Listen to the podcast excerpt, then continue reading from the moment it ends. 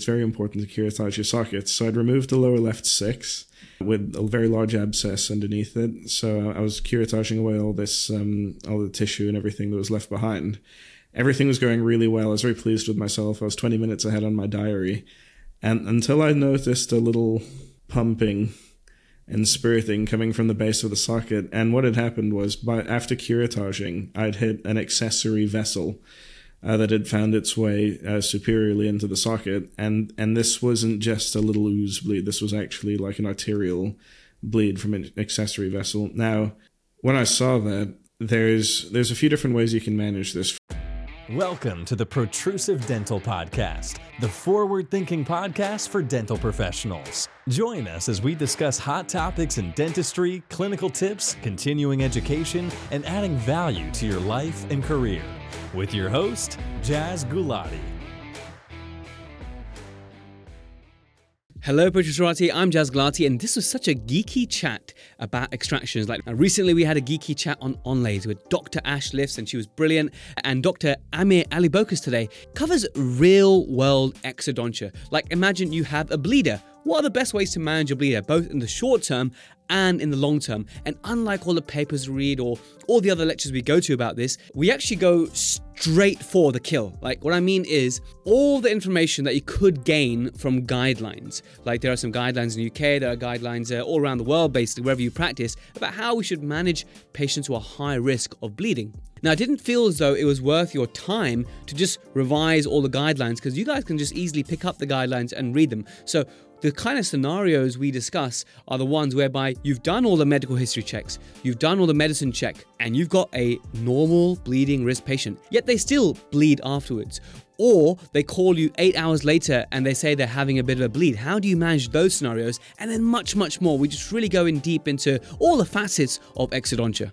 The protrusive dental pearl is very relevant to exodontia and something that we actually discussed in this episode. It's about having a plan. So, for example, for a crown prep, you might have a plan that looks like this. It's just from the top of my head, I haven't written this down. So, it's like a medical history check, consent procedure, give LA, take a putty impression so that you can make a temporary crown afterwards, remove all the old restoration caries, build your foundation or core restoration, then do the occlusal reduction, interproximal reduction, create a chamfer or if you're getting shoulderless like I do nowadays, no shoulder, but a shoulderless preparation all the way around, etc., etc., etc. Like you have a step-by-step plan, and sometimes like, hey, if I have lots of bleeding from the gingival sulcus, I will use this uh, retraction cord. However, if I don't have much bleeding, I will use this technique. And if I have this issue, I will take a scan. If I have that issue, I might take an impression. You see, there is a plan, but then you account for, well, if this happens, then I'll go in this direction. And if this complication happens, I'll manage like this. And actually, sometimes there's too much bleeding, and you decide that you stick on a temporary crown, and that initial plan of taking an impression is no longer valid. So you have to be able to ready to change your plan. So it's the same with extractions. So just like that, with extractions, we should also have a plan. So for example, you've done all the medical history, consent, uh, you've given your LA, what type of LA will you give for this patient? And then you go in with, okay, I'm gonna start with luxating, uh, and then I'm going to start elevating. if I see some movement, then I'll continue. But if I don't see any movement, I'm gonna start sectioning. I'm going to section uh, in this place and that place. Now, if I mess up my section, here's how I'll recover it. Which root will I remove first? And then if a bit more of the crown breaks, how will I retrieve that? At what point will I raise a flap and remove some bone? If required. So just like that, having a plan really helps your extractions. It's something I never really appreciated, but it's actually so important kind of coming from a restorative background. Now, just before we join the main episode of Ameer, I, I am letting you know that around about 10 15 minutes time, I will be playing a ad for a fundraiser. As some of you might have seen on my Instagram, I'm raising money for a little girl called Nafisa. She's one year old uh, and she's the daughter of a Protruserati, a dentist just like you. And she suffers with SMA type 1. Now, I'm going to go into it in detail, but please, if you can support this fundraiser, it would really mean a lot. And if you're not in a position to support it financially, would you consider please sharing it? Okay, so the best place to share it would be for my Instagram. I put all the show links below, but that is coming. I really, really want to help Sakina and her daughter. So please do stay tuned for that. Oh, and by the way, the first part of this podcast, we discuss our journeys, our growth, our failures, and talk about career decisions. So I hope you enjoy that. But if you're here for the bleeding complications, then I would probably just skip to minute 15, because that's when we start talking about bleeding complications. Either way, I hope you get what you want from this episode. Dr. Ameer Allybocus, welcome to the Protrusive Dental Podcast. How are you, my friend? I'm great, Jez. It's uh, it's great to be here. Thanks for having me on. Well, it's, it's nice to reconnect with you. I remember you from like Yeah. back in the dental school days, like over over ten years ago, uh, and it's nice to go full circle. Uh, what have you been up to, man? Like, you know, where are you now, and what was your journey in the last ten years or so like? Okay, I'll try to summarize it as quickly as I can. Yeah, so um, I studied at Birmingham, graduated DF1, and then I just fell into the Max Fax oral surgery uh, world, and I existed there for three or four years. I worked at Eastman, Great Ormond Street, UCL, Queen Elizabeth. And then I found myself in an interesting position. Uh, I started locuming, and I was I was working at the Royal Cornwall Hospital as an SHO. And through circumstances I'm, I'm not going to go into, uh, they ended up without a staff grade. And they I've always been passionate about oral surgery and you know we can talk about that as well. But um they just said we don't have a staff grade. You're pretty good. Do you want to do it? I was like okay. And at the time I was just being thrown in the deep end. I had my own GA list Wow. my own sedation lists and I was uh, 3 years out at this point um and I'm you know I'm leading WHO checklists and things and running GA lists and luckily I had I had good support from the consultants and I learned from some fantastic people and they always had my back. I didn't have to call them that often, but it was nice knowing that I had that support. And that's where I really cut my teeth in oral surgery, so to speak, pun intended. Uh, and um, and on top of that, I was then training DCTs because th- it was a training hospital as well. So um, and you learn a lot when you teach people, so you have to go and research and, and find out what you're actually talking about. So uh, It's a taxonomy of learning, isn't it? The Bloom's Yeah, taxonomy of learning. The exactly. highest is uh, when you're, you're having to uh, teach the stuff, then you know you got to pick it up a grade or two. So that, that's Yeah. good. And then wh- where have you been in the last couple of years then? Yeah, so after that fellowship leadership program uh, under Jason Wong, amazing seeing behind the scenes of how everything's run, and he's doing a great job as interim, and hopefully he'll stay on and uh, work things for us from the inside, which would be great. Then I um, joined uh, UK Sedation. So I- I think you've had someone on the podcast before, Roy Bennett, um, Yes. on uh, a sedation podcast, really good. So I work with him and Rob, and that led me into this kind of visiting dentist role uh, where I visit as a sedationist and I also visit practices and performing oral surgery. So treating anxious patients, extracting complicated teeth, uh, dealing with patients with complex medical histories. And amongst that, I've spent some time teaching at Manchester Dental Hospital as well, supervising the students there. And yeah, now where I've landed is um, basically IMOS, visiting oral surgery, visiting sedation, and mentoring as well. So I have a lot of people who want to learn oral surgery. And uh, I mean, I'm not a professor of oral surgery, but when it comes to, you know, GDP exodontia, then I have a thing or two I can pass on. And, um, and I'm always learning as well because I'm teaching. So it's great. And I work with a lot of great consultants who are constantly teaching me. So it's the circle of life in, in our profession, I guess. And that's where we are now. Amazing, uh, and, and and and just so you know, just so we get some inspiration from from your position, you, you're not on the specialist list, right, for oral surgery, or are you? No, no. I had my heart set on it, but um, life happened and it didn't work out that way. It's got to the point now where I'd love to be a specialist, but um, I'm, what, I'm what you call a dentist with a special interest or a specialty doctor uh, in oral surgery. And to be honest, I'm through the work I've done and through the sedation, seeing all these amazing surgeons in different practices, it's really opened my eyes to other specialties. So specialty isn't off the uh, table, but I don't think it'll be oral surgery. I think it's probably going to be something I'm less experienced in, so I get more out of the training. But that's a whole other conversation. Okay, brilliant. Well, uh, you know that's in- inspiring in a way because you you said that you had your heart set on it, and I had my heart set on mm. restorative specialist for, for the longest time. Mm. I said I would definitely want to be a restorative specialist, and then when I experienced hospital dentistry and I and I compared it to the private world, and, and this is nothing to do with finances. It's purely the pace of work, and I, and I asked mm. myself, what, what is it I really want out of this training position? And I just wanted to be able to do transformative, rehabilitative dentistry. I wanted to be able to treat tooth wear cases. I mm. wanted to be able to do restorative dentistry at a really high standard. And I mm. realized that actually I didn't have to go through all this training to be able to do that. And I, and I look at you and I, you see, you know, and, I'm- and I'm not putting words in your mouth, so please correct me. But a lot of the people I speak to are aspiring oral surgeons. They just want to be able to take out teeth like amazingly wisdom teeth and feel competent and, and, and not feel uh, you know with, with flaps and Yeah. exodontia and, and, and do a great job with that. Not everyone wants to do all the the niche things within oral surgery. It's a bit like restorative specialist. You know not everyone wants to do the obturators for oral cancers and stuff and, and that kind of stuff those who do they're saints and they're amazing we need those people Yeah. right so did you do you now feel as though that if you were to speak to a younger colleague who has their heart set on oral surgery uh, specialty you know what advice would you give them in terms of what is it you actually want from that desire I think you have to. The way I always explain it to people is uh, if a bunch of aliens visited the planet and they were like, right, what do you do? And it's, uh, well, I'm a dentist who's really good at taking out teeth. And what do you do? I'm an oral surgeon. So what's the difference when it comes to exodontia? So there's an asterisk there. I think people get really bogged down with titles and waiting for an institution to rubber stamp you. But at the end of the day, oral surgery is about doing. And some of the best surgeons I work with are not oral surgeons. Now, having said that, the best surgeons I've ever worked with are MaxFac surgeons, certain MaxFac surgeons. so I have the utmost respect for specialists and oral surgeons. I've worked with a lot of amazing oral surgeons who I sedate for. And beyond exodontia, they will they'll do the cysts and the the uh, Bimax osteotomies and things like that. You know, the really advanced stuff. And I think what's happening in our profession, and you'll notice that with the dental therapists as well, we're increasing the scope of practice for a lot of members of our team. And as dentists, we're evolving into those, what we used to look at as specialist roles. So taking out a horizontally impacted wisdom tooth doesn't have to be the realm of the oral surgeon anymore. That can be the realm of the dentist who spent a lot of time training in oral surgery. And that allows the specialist more time to focus on those larger cases and those more complex cases because I- impacted canines another one right? Exposing canines and stuff uh, GA lists. Even exposing canines you know and extracting ectopic canines if you have a good mentor you can learn to do that and it can be within your scope of competence as a GDP mm-hmm. there might be a lot of oral surgeons watching this screaming at the computer right there saying no it's not but honestly at, at the end of the day it's doing it's getting your hands dirty and it, it's just doing the cases with a mentor who can give you some feedback and guide you. But what I'd say to young dentists is if you want to do oral surgery, do oral surgery. Don't wait for someone to give you permission to do oral surgery.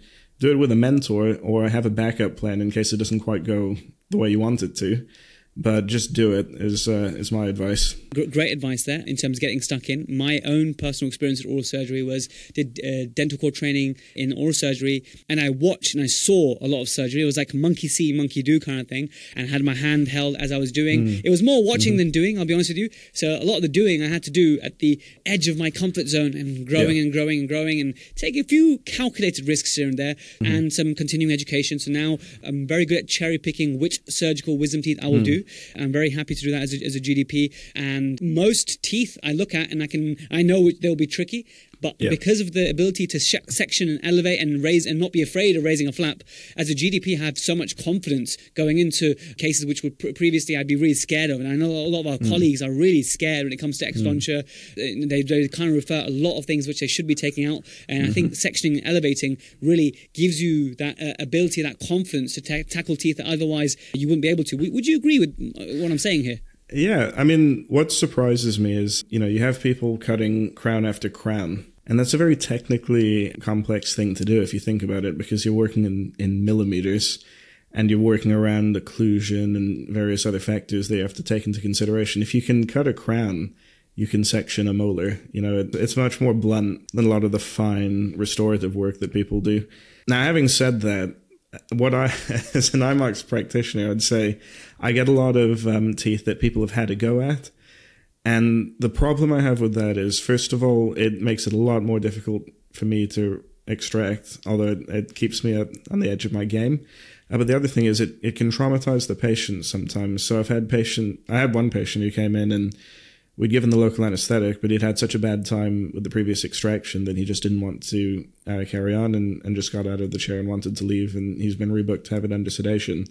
So what I'd say is, I think G- GDPs should be having a go and, and extracting teeth and learning, but try and find a colleague or a mentor who's happy to be in the room and be ready to come in if it doesn't quite go so well, or even just be there in the room with you and that's how I learned, and that's how um, GDPs can learn as well. And you know, for my part, I'm always happy to come to practices and work with people who want to learn. And at the same time, I still shadow oral surgeons, and I'll procedures that I've done a thousand times, I'll still do it with them because I'll I'll see a different technique or a different approach or a different way because I've worked around the country, I've got to see the a variety of approaches for the same procedure. And it means that when I get stuck, I'm running through the options in my head, I'm running through the playbook and looking at how can I get myself out of this um, based on what I've seen in the past. So a lot of word salad, but the key points are find a mentor, don't be afraid to take on challenging teeth, but just make sure that you have a backup plan. And that's uh, that's pretty much it. I, have spoken about this before, and I won't go to too too much of it. But you know, on a theme of oral surgery episodes, you know, I remember being two years qualified and uh, attempting a lower first molar, uh, decoronating it, and I just couldn't get the roots out, and I felt mm. embarrassingly I had to let, let, the patient go. And then, and when I did it the second time, I had to quickly send it to my principal, who was five miles away, and the patient had to drive 45 minutes there. And oh, the, the, the, the, big lesson there was I just spoke to my principal. I was like, you know, what did you do to get the tooth out? He said, it was easy. I just had to section the roots. Yeah. And that stuck with me, right? So much, which is mm. why I bang on about it so much. I was like, okay, I need to, why, why haven't I learned this? I need to learn this. And when I learned that, I haven't had those issues since. But what I would say, I completely echo what you're saying, Ameer, is that if you're a young dentist or just not experienced enough in extractions as you would like to be, not as confident as you would like to be, please don't shy away from it. Take the calculated risk, but please have someone next door pre-arrange. Have that check. Hey, you know what? Thursday, I've got a tricky one. Can you just make sure you're on standby to rescue me? Should I need rescuing?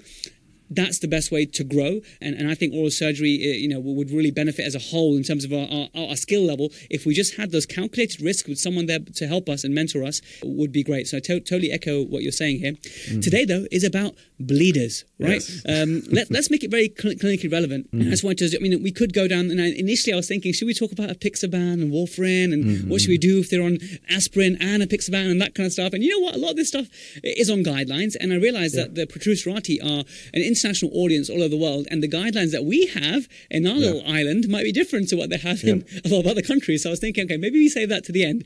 Let's go real world, right? Literally, this happened to me the other day. Actually, this scenario I'm going to say for scenario number two, and it happened to me the other day. We'll all talk right. about that. Scenario number one is you take out a tooth, right? Let's say it's mm-hmm. an upper molar. Okay, take yep. it out. You know, for me, typically an upper molar, I just 80 90% chance I will be sectioning it and then removing it as atraumatically as possible. That's just what I do nowadays. Uh, interestingly, I'd just like to know from you is that do you just routinely go in and section or do you just try attempt forceps extraction first? Uh, it depends how many patients I have on my list. Such a uh, real such a truthfully spoken answer. yeah, I'm honest, man. I'm, I tell it how it is. and it depends what they want at, at the end of it. You know, like if a patient wants an implant, then I'm going to do my, I'll always do my best to preserve the buccal plate and make sure there's a lot of bone left and be as atraumatic as possible. But, you know, if this is being added onto their acrylic denture, they're not that bothered. They don't want to be in the chair too long. They hate the sound of drilling and they just want the tooth out ASAP. Then I'll luxate, I'll get movement, and I'll, I'll uh, gently achieve mobility and, and uh, slowly lift that tooth out. But gold standard is just section the teeth if you can. Uh, but it's an analysis of the X-ray. You know, sometimes the roots aren't spread out enough to clearly section. You might end up making a mess if the roots are, are really close together. You fused might be better together. off luxate fused. Um, yeah, uh, better off just luxating and, and elevating out. So you have to look at the pre-op X-ray and just decide is it worth sectioning? Because uh, there's there's let me put it this way: there's not a hard and fast rule. You don't have to be dogmatic about this. You approach each case individually but yeah, sectioning, if you can get good at sectioning, it just makes it that much easier. And, and just practice, practice, practice. And when you extract teeth, look at, just analyze the roots, look at them. I, I still mess up my angles. You know, I'll, I'll go and section a tooth and sometimes I'll be a bit too distal. I wouldn't have got the angle quite right and I'll beat myself up about it. You're not going to get it perfect every time. I don't. Oral surgeons don't. MaxFax consultants don't. Hey guys, it's just Jazz interfering with a timely message. Me and Ameer have just discussed the importance of sectioning and elevating, but so many dentists reach out to me saying, I need more help. Are there any courses that I can go on? And sometimes you want that knowledge now, then and there. You don't have to wait for the course. So what I've done is recorded lots of extractions that I'm doing that demonstrate the through the loupes view of sectioning. I'm going to call this Sectioning School. It'll be kind of like the isolation library on the app, but it'll be video after video after video of exodontia, specifically sectioning roots. If you want to stay up to date with this, then join protrusive.app or hit the subscribe button below so when it comes out, you will be first to know. Now to a more serious and kind of sad message, but I really need to hear and support. So over to the next message now. Protruserati, I'm very emotional right now, and there's going to be like a little bit of an emotional plea. So, really, you know, listen out. This is really, really important. I'm a father of two boys. One is uh, age four and one is five months. And what I've learned as a father is you, you look for milestones, right? So when they're about four months, you start to look, okay, are they able to, to roll over? Are they able to turn around, roll over? And around about six months, you know, can they support their neck fully and can they sit up properly? And, and you look, and these are special moments as a, as a father, as a mother. And some of you listening, Protruserati, might be grandparents, or some of you don't have children in your life yet. If you, if you want them, then something to look forward to, right? Now, imagine you have a child who at four months is not rolling over yet and is not able to support their head very well. And you get to six months and, and still no rolling over. And then you take him to the doctors and you find out that they have a rare disorder called spinal muscular atrophy, SMA. Now, this doesn't affect my son, who's five months old, Sihan. It, it affects a little girl called Nafisa. Now, Nafisa is a one year old girl in Tanzania. Now, what has this got anything to do with, with, with you guys? Well, she's the daughter of a Protruserati. Just like, you know, you guys listening right now. You listen to this podcast, you have a connection, we learn, we grow together, and it's amazing the community we've built. But Sakina is a dentist, and we've been speaking by email for some years now. But recently, she emailed me asking for help out of desperation because Nafisa was was born and di- well, she was diagnosed at six months with SMA, spinal muscular atrophy, and basically there's a gene called the SMN1 gene, and basically it means that she has a weakness in her muscles. Now, because of this missing gene, she's not able to feed or even b- breathe properly. And so sometimes she needs ventilation, sometimes she needs to use a nebulizer. A lot of times they're aspirating because even the swallowing is affected. Now, there is a treatment possible for Nafisa. It's basically like this genetic therapy. And this genetic therapy is made by a company called Novartis. It's a Swiss based company and it's quite popular in America and Europe. And basically, if this therapy is given to Nafisa before the age of two, there's a 90% chance that she's going to live a normal life, which is just amazing, the prospect of it. The problem is this therapy costs over 2 million US dollars. They've actually sent me the bills and the statements and stuff, and I've seen it, and it's quite crushing to, to, to see that because I'm putting myself in the shoes, like put yourself in the shoes of Nafisa and Moise, who's Nafisa's father, who's actually a doctor, and he works many months in the US, and then he comes home to Tanzania, and he, he works in the US to make enough money to be able to keep the dream alive so that we can get this genetic therapy for Nafisa. If this genetic therapy isn't given to a child with SMA by the age of two, then what happens is atrophy takes place and it's not going to be successful. So, guys, we need to raise money for Nafisa, right? Because I had a good think about it. And as a father, I'm putting myself in the shoes of Sakina and Moise. And if my child or if your child was affected by this rare genetic disorder and you suddenly had to raise, you know, two million pounds, two million dollars, whatever it might be, wouldn't you find any way possible, any means possible to try and raise this money. And this is exactly what they're doing. Tanzania is a third world country. We're trying our best. And can you believe it? That even in this country, they've raised over half a million dollars already. So there is so much hope that we need to raise around about $1.3 million in the next six to eight months to reach the goal to be able to help Nafisa. And I know that's a lot of money. And, and, and you know, Sakina uh, and Moise, they know that this is a lot of money. But if it was your child, wouldn't you be doing the same thing? And this is exactly why I'm coming to you guys because I, I, always imagine, I put myself in their position like, if my child was diagnosed with this, I would be doing this exactly right now. I'd be pleading to you guys, can you help? Can everyone, can all the dentists listening to this just club together and donate 10 bucks, 50 bucks, 100 pounds, wherever you can. As a practice, do a fundraiser, do whatever you can because I truly believe, and Sakina believes, and Moise believes that if all the dentists club together, if all the doctors club together, we'll make more than what's needed and we can have many more children. But for Nafisa, this, this girl who's just so smiley and so innocent, and her parents are so determined to help her, and they've done such an amazing job so far. I really want to help them through this platform, through this community that we've built, Protruserati, that I really, really want you. I really need you to donate to this cause. So if you can spare any cash and donate, you can help Nafisa.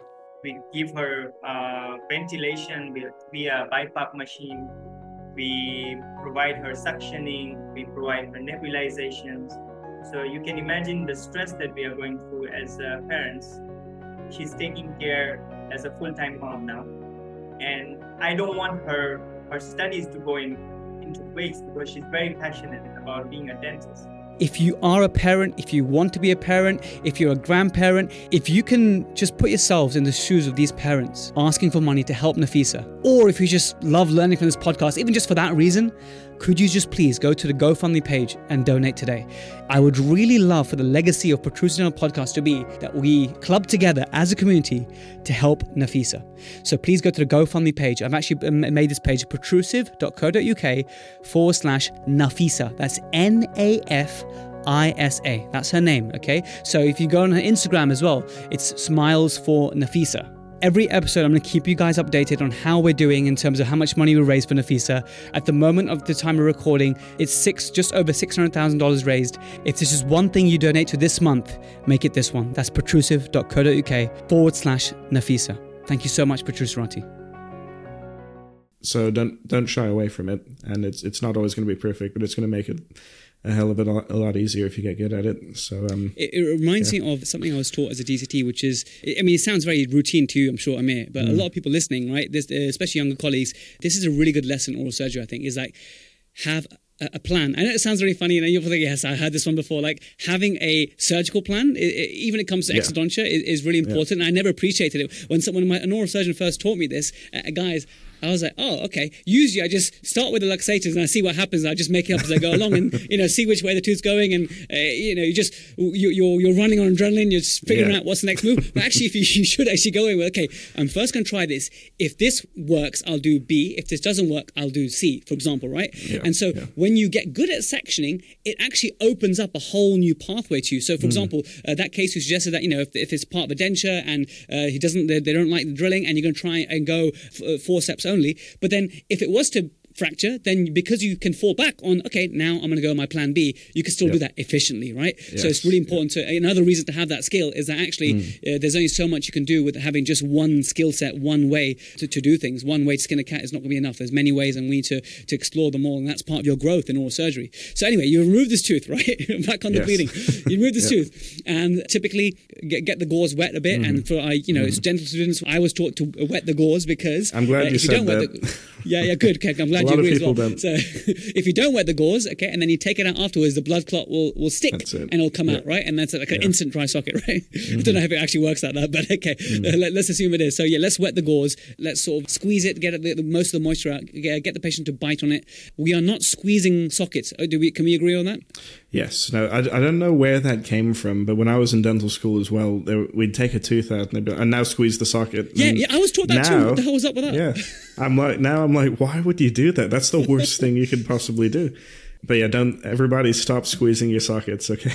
like just yeah, let doing, gauze, uh, that, that, that poor buccal plate has had enough damage, oh, so let's not let's not yeah. be squeezing it. So fine, we there must be periodontists. Well. They're looking for work. yes, must be. So you got the gauze in, right? And then typically, look, I, I, I like to think I give it two three minutes it probably ends up being a minute, right, in the real world, yeah. right? Because yeah. time and yeah. stuff, you know, I, I, if I audited it, right, I'm sure it's probably, mm. it's probably, a minute. It feels like five minutes, but it's probably a minute, 2 mm. minutes, right? And usually take the gauze out and I have a look, and I'm just observing and I, and I, and I do mm. my diligence here, you know, for 15, 20 seconds, sometimes 30 seconds, especially if their medical history is a bit funky, I'm just watching. Okay. Yep. And and it, things, things are stable, happy days, give all the post op instructions, and off you go. But if you have someone who's just, you know, it's just filling up and, and bleeding still, just talk us through the, the, the, the management of that scenario and how that could potentially escalate and what should be our next steps. The worst thing that uh, you can think is, uh, it's probably fine.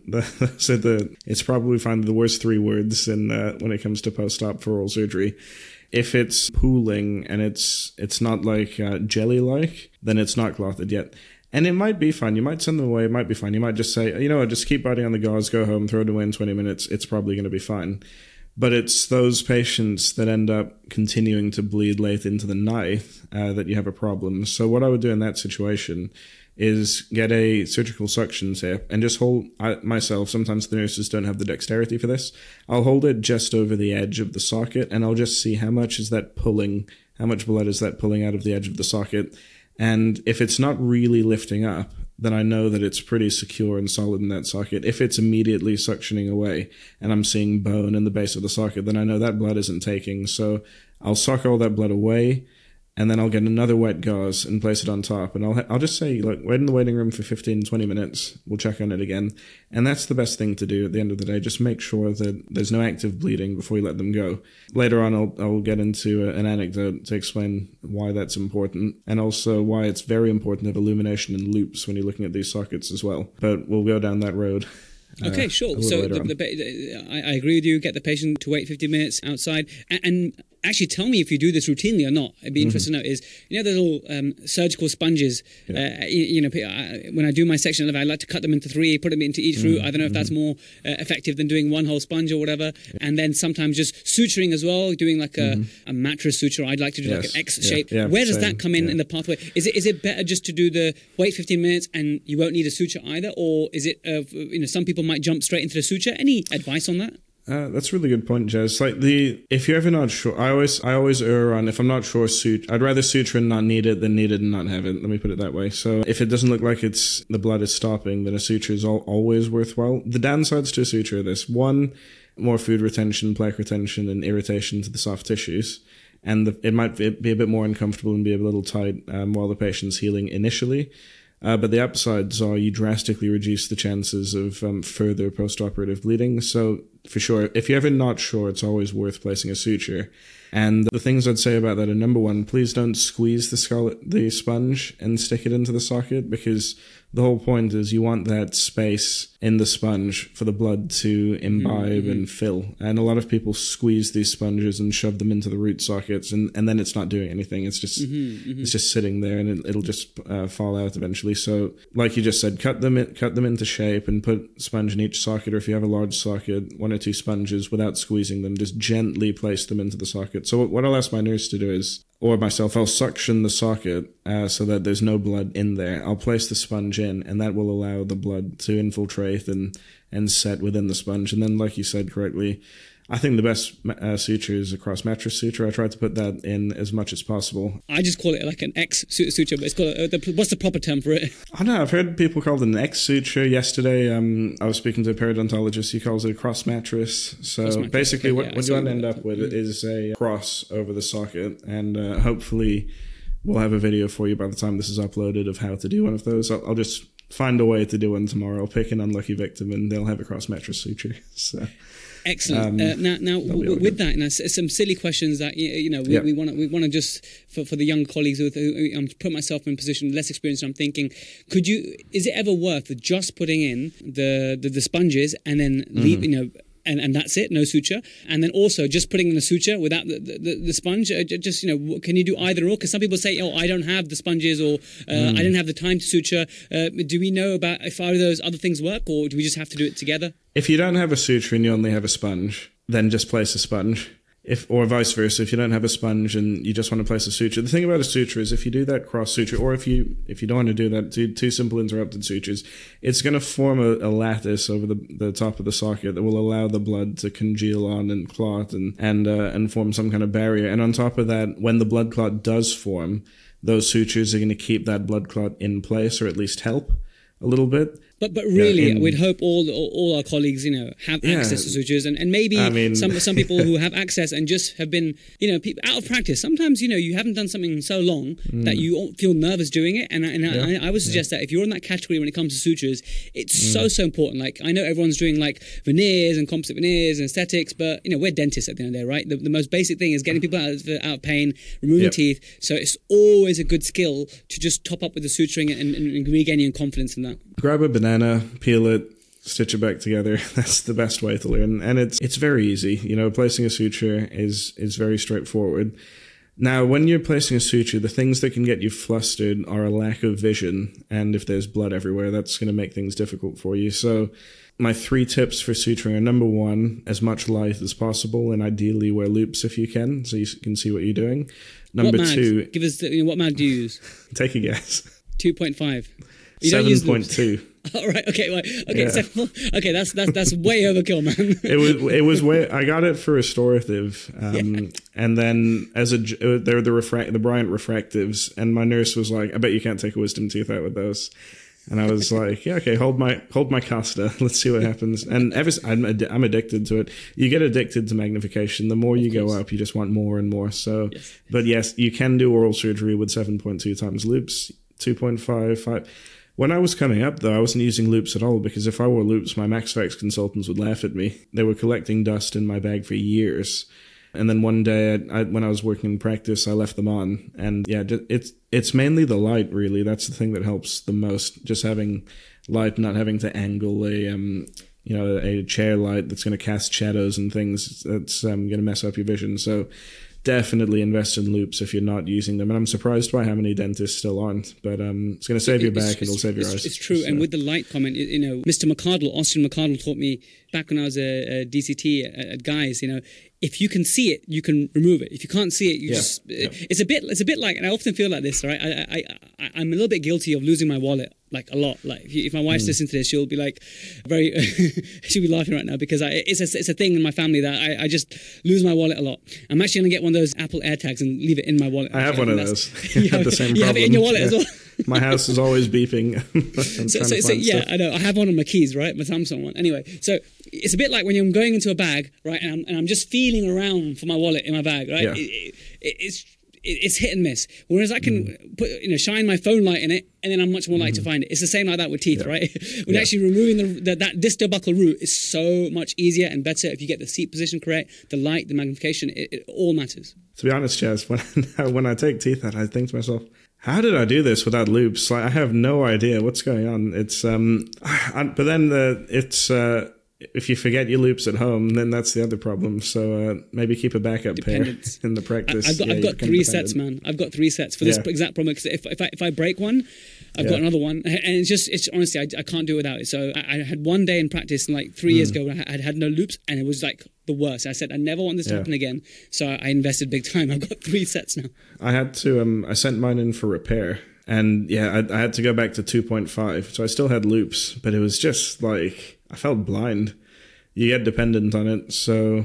I don't maybe every now and then take a tooth Not, out not the worst, to- not the worst kind of dependence as well. So, so it's Yeah. okay. Anyway, but We back, back on back, back on back, back on track. So you got the uh, no no no. Please, I'm enjoying this. I'm enjoying this. So the- the three got points. The, the suture. We got the suture in, uh, and that's going to help, and and that should sort m- most of those scenarios out. So. Mm-hmm. let's let's say that that scenario is done. Now, before I talk about the one whereby everything looked good, and then four hours later you get a phone call, which is what happened to me the other day. Is there anything else you want to talk about that immediate management before we go into the? Well, I, ju- I just want to go back onto two other tips with the sutures. So, like we said, magnification and light. Number two, very important. If you can't see what you're doing, it's bleeding everywhere.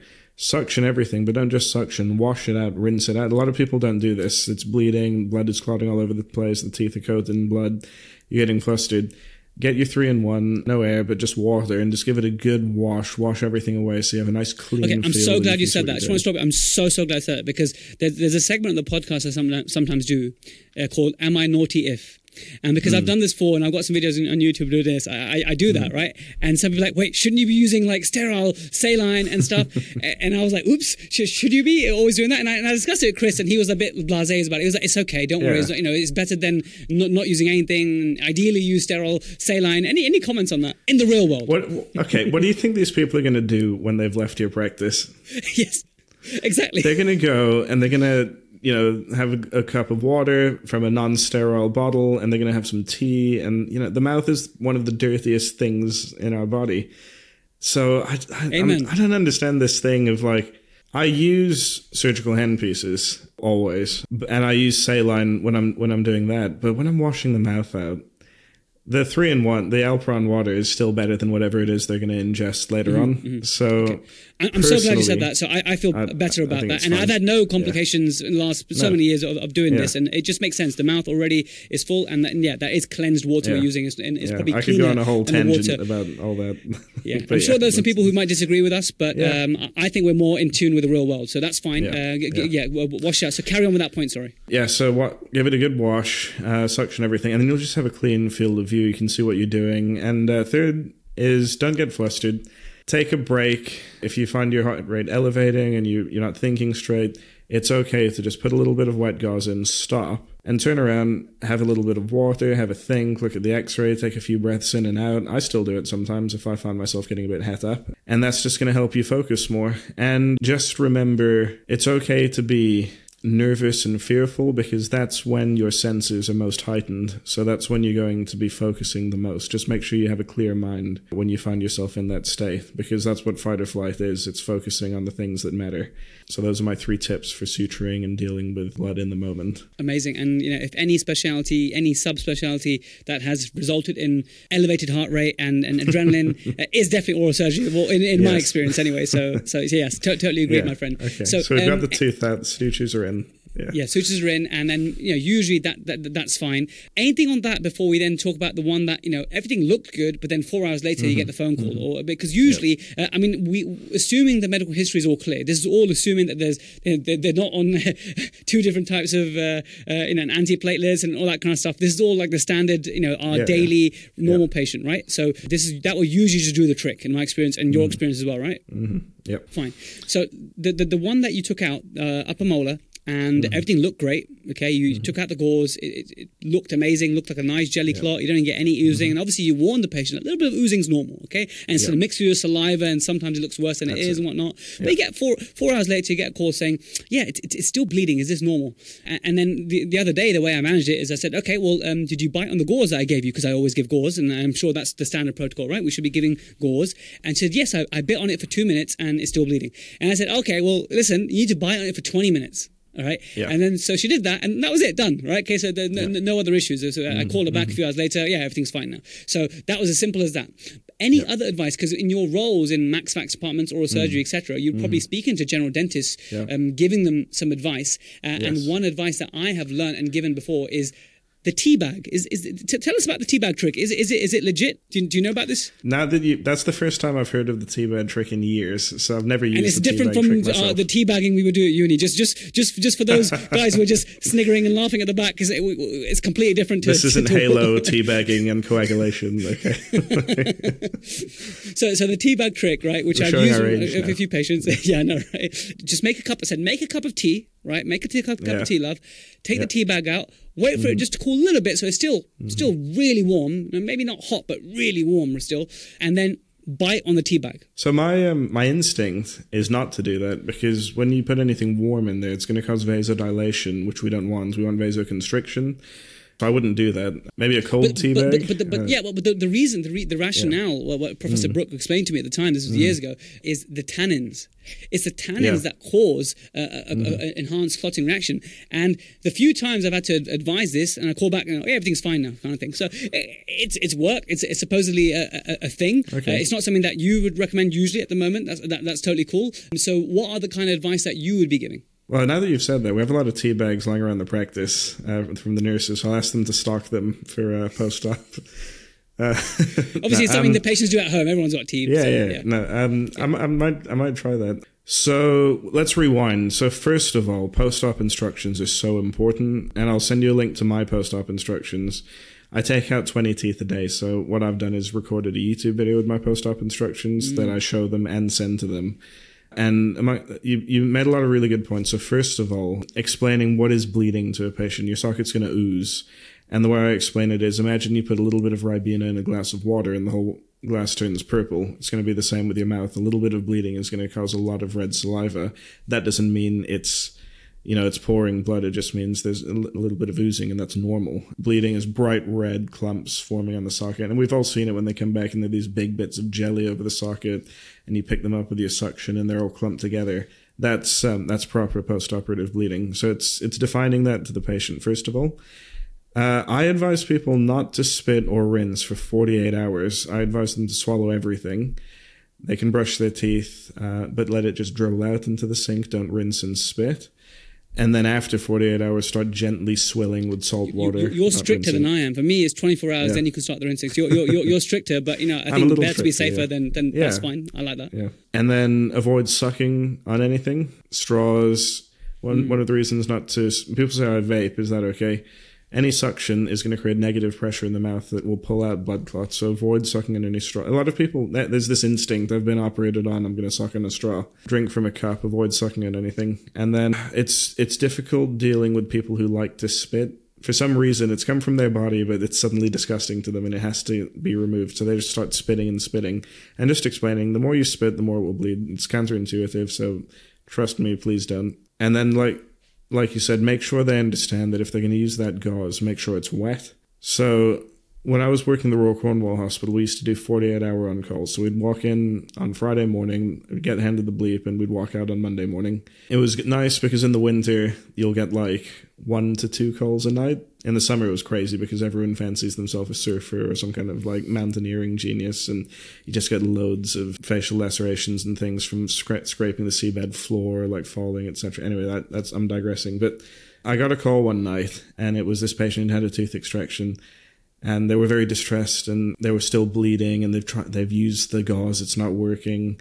Nothing's working. They're still bleeding. And i said Did they okay. use a tea bag? they didn't use a tea bag no I, I find none like um I just, I just. so, so uh i just said okay are you wetting the gauze? No no i'm putting it in dry. It's not wet at all.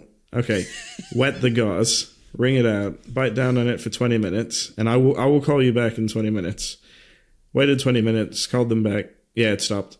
It sometimes it's as simple as that. They may not have actually listened to the instructions you've given them, so just be very clear with your instructions. And just like right? my patient, they didn't Yeah. do it for 20 minutes, they did it for two minutes No, or 10 minutes. Exactly. you Yeah, know. yeah.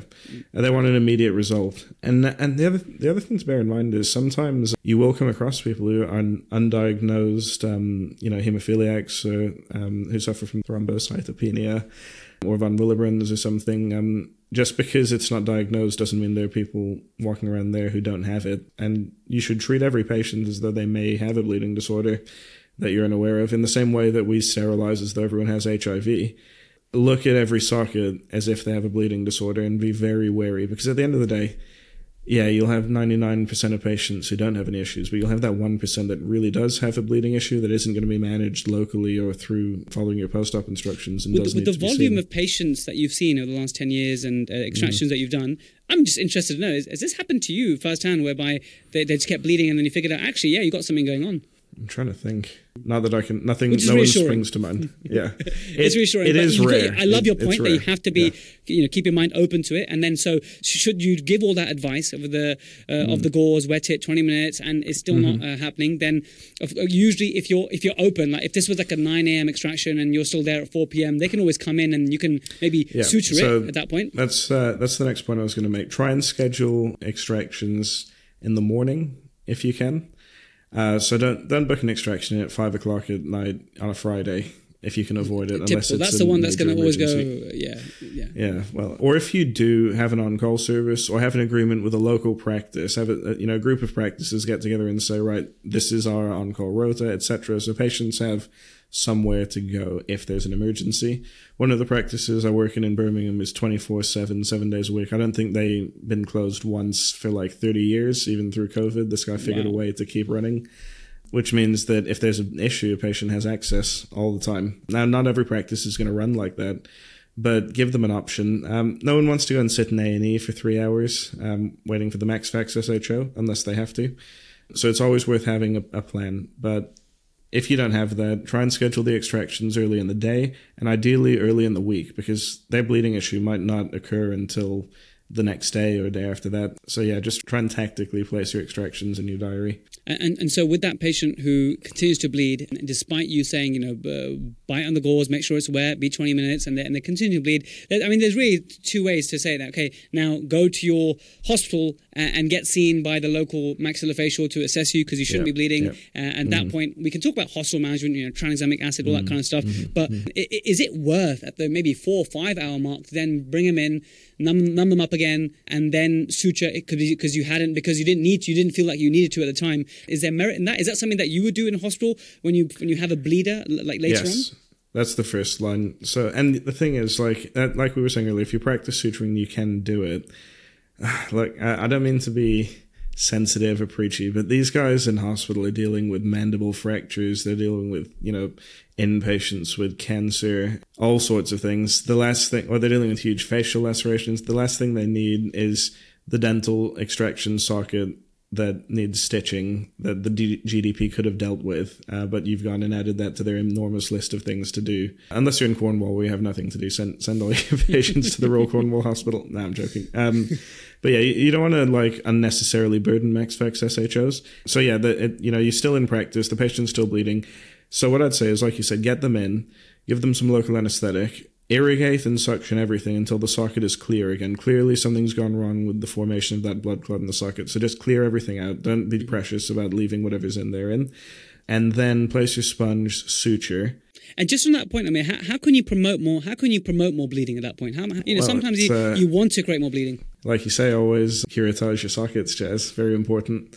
I've seen, you've mentioned that point before on your podcast, and um, it's underrated. However, I'll tell you a story about curettaging sockets that led me to just some hot water. So, and a tip I learned as well after that. I'd, I'd watched one of your podcasts, and you'd reminded me that it's very important to curettage your sockets. So I'd removed the lower left six with a very large abscess underneath it. So I was curettaging away all this, um, all the tissue and everything that was left behind. Everything was going really well. I was very pleased with myself. I was 20 minutes ahead on my diary. And until I noticed a little pumping and spirting coming from the base of the socket. And what had happened was, by after curettaging, I'd hit an accessory vessel uh, that had found its way uh, superiorly into the socket, and and this wasn't just a little ooze bleed. This was actually like an arterial bleed from an accessory vessel. Now, when I saw that, there's there's a few different ways you can manage this. First of all, apply pressure. If that doesn't work, a tip I picked up. Again, uh, I should I should probably be asking someone, "Am I naughty if I do this?" But you can cut this out if if you disagree. Ideally, use a diatherm to cauterize it if you can. If you don't have that, if you have any bone scrapings, try and plug the hole with that bone and then apply pressure. If you don't have the ability to do that, then get a, a ball ended burnisher, heat it up on a flame, and use that to cauterize. Press it down on, on the bleed, and that will cauterize it. And I've, I've used that trick twice now, and it's worked quite well.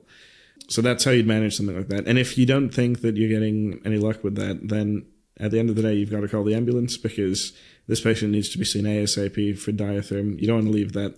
It'll ooze a little bit initially, but what you'll find is the patient will wake up with a mouthful of blood later when you have these arterial bleeds. So don't mess mm-hmm. around with those. If you're seeing pumping blood and you can't control it, that needs to go to the hospital for a diatherm. Amazing tip. I think someone is going to listen to this, and then some years later they're going to face this because that could happen to anyone, right? Mm, uh, and, and it's not happened to me yet, but it's so great to hear you say that and how, how you said cool. And so you did the you did the the heated instrument trick, yeah? Yeah, yeah, yeah. So he heated up a ball ended burnisher, cauterized.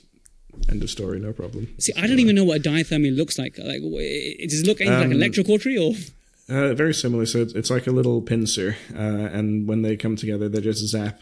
They zap around and uh, and they they cauterize um, wounds. So you'll, um, I mean, if you've done a MaxFax job, they use it all the time when they're doing neck dissections and things.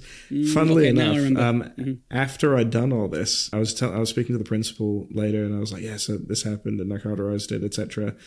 And she was like, "Oh, we, we have a diatherm. It's it's in the, it's in the cupboard at the back. We never use it. Like it, I don't know why I bought it." And I was like, "Ah, "That would have been good to know two hours ago. Never mind." So yeah, I'll also be aware of what equipment you have in the practice and But, but I'm so glad and, that you were uh, able to, to to use it. share that tip. You know, I mean, if I'm just Yeah. putting myself in, in your shoes at that point, I, I wouldn't have thought of that to use the heated instrument. So I've learned something Mm. for sure there. That's that's, that's an amazing tip, and maybe one day I'll need I need to use it. Obviously, you have to be safe about how you do this and stuff, Yes. vital structures, etc.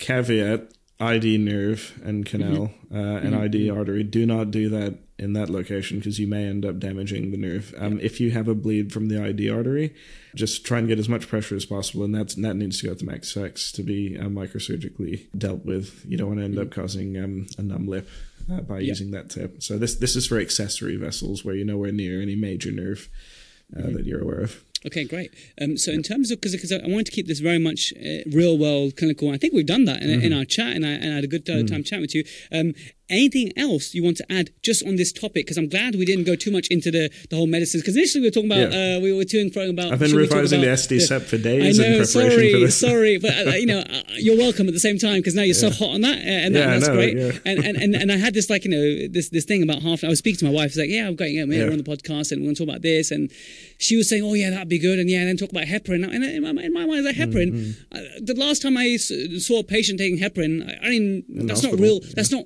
exactly. exactly. So I think what we've covered, the ground we've covered in the last, you know, 40 minutes is going to really, really help the, Mm. the majority of dental practitioners uh, and not just the whole more hospital kind of stuff, which maybe we'll bring you back for a part two, I think. Uh, so if you guys would like Yeah, to see a part two, more to talk please uh, comment below and let us know if you'd like to see Ameer again, who's been absolutely Mm. brilliant. And, and I like your real world attitude and, and, and sharing uh, the anecdotes and stories, which has been you. great. Um, how, how can we follow you on Instagram, on social media, that kind of stuff? Yeah, so on Instagram it's Dr. Bocus, and you can put a text up Is that. Doctor Dot? Because we'll put that so, is it- um, yeah, uh, just D O C T O R and then B O C U S, all one word, Bocus, on Instagram, and uh, I'm on www.referandxla.co.uk, and I'm happy to come to your practice as well if you want mentoring and um, and work with you on your cases, or you're always welcome to visit one of my sites. Um, you know, there's no charge for that or anything. Please feel free to come along. Oh, that is amazing. Um, um, if there's any Protruserati out there anywhere near me and you, you want to just build your, uh, get your confidence back up in distractions, you'd be a great guy to, to shadow and observe. And. That's uh, my what, pleasure. what, what you offer, is it sedation and, you know, you could be the backup guy. You could be the sedationist and the backup guy, right? I found myself in that position, so I'll, I'll be sedating for dentists, and they'll get a bit stuck. And I, you know, I don't, I don't like to be a backseat dentist. I, until someone asks for my help, I'll be in the corner just what, looking at my uh, pulse ox and um, rate, pulse rate. Um, but yeah, sometimes people have needed help, and I'm happy to guide people and just, you know, sometimes you you'll be using an instrument wrong. You just won't be, you know what, you won't be looking at the bigger picture, and a little tip will help. For example, one of the people I sedate for in Oxford, one th- whenever I take a tooth out, I'll give my anesthetic, and then the first thing I'll do is get my probe, and I'll use that like a luxator and do like a six point chart around the tooth. Mm. I do the same thing. I'm so glad you're saying this. press it in. It will start bleeding. Uh, it will start socket dilation, and it will also help me identify where are those points that I can sneak my luxator in. Where, where are my luxation points? And I'll find little pockets and things through that.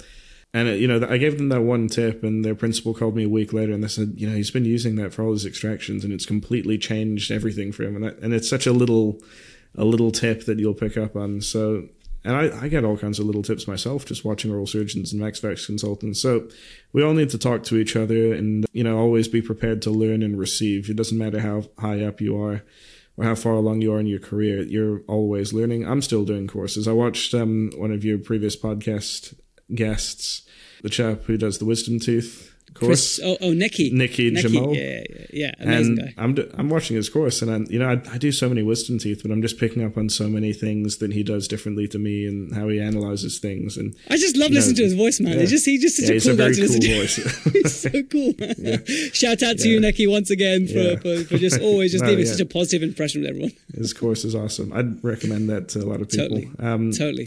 Uh, so yeah, but in in summary, uh, what I'd say is that key things are, uh, if in doubt, suture. Um, you know, practice suturing, and uh, stay calm, and just make sure you have a nice, clear, clean field of view by irrigating and suctioning as much as possible. Um, so And make sure you have your backup takeaways. gal or guy yeah. uh, nearby, Yeah, I think, make right? sure you have a mentor nearby who Yeah, can uh, help you out. Yeah, That's it.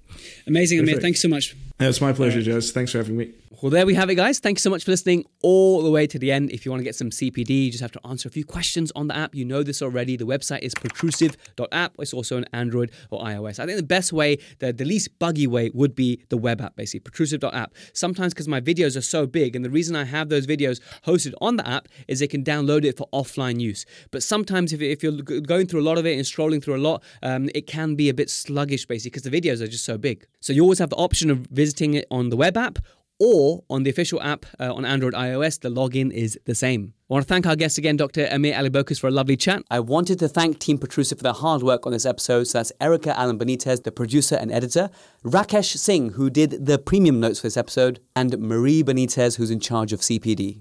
Oh, and if you want to check out Nekky Jamal's Wisdom Tooth course, which both me and Ali have done, and we highly recommend, check out protrusive.co.uk forward slash third molars online. That way you get 15% off using the coupon code protrusive, and this is an affiliate link. And the whole time I've been recording this intro outro, I've been distracted. My son has literally woke up early today and he's trying to not be a nuisance in the background, uh, but he's just about made it. Uh, so sorry if there was any blips in the sound while I was recording this. Uh, I'll catch you guys same time, same place next week.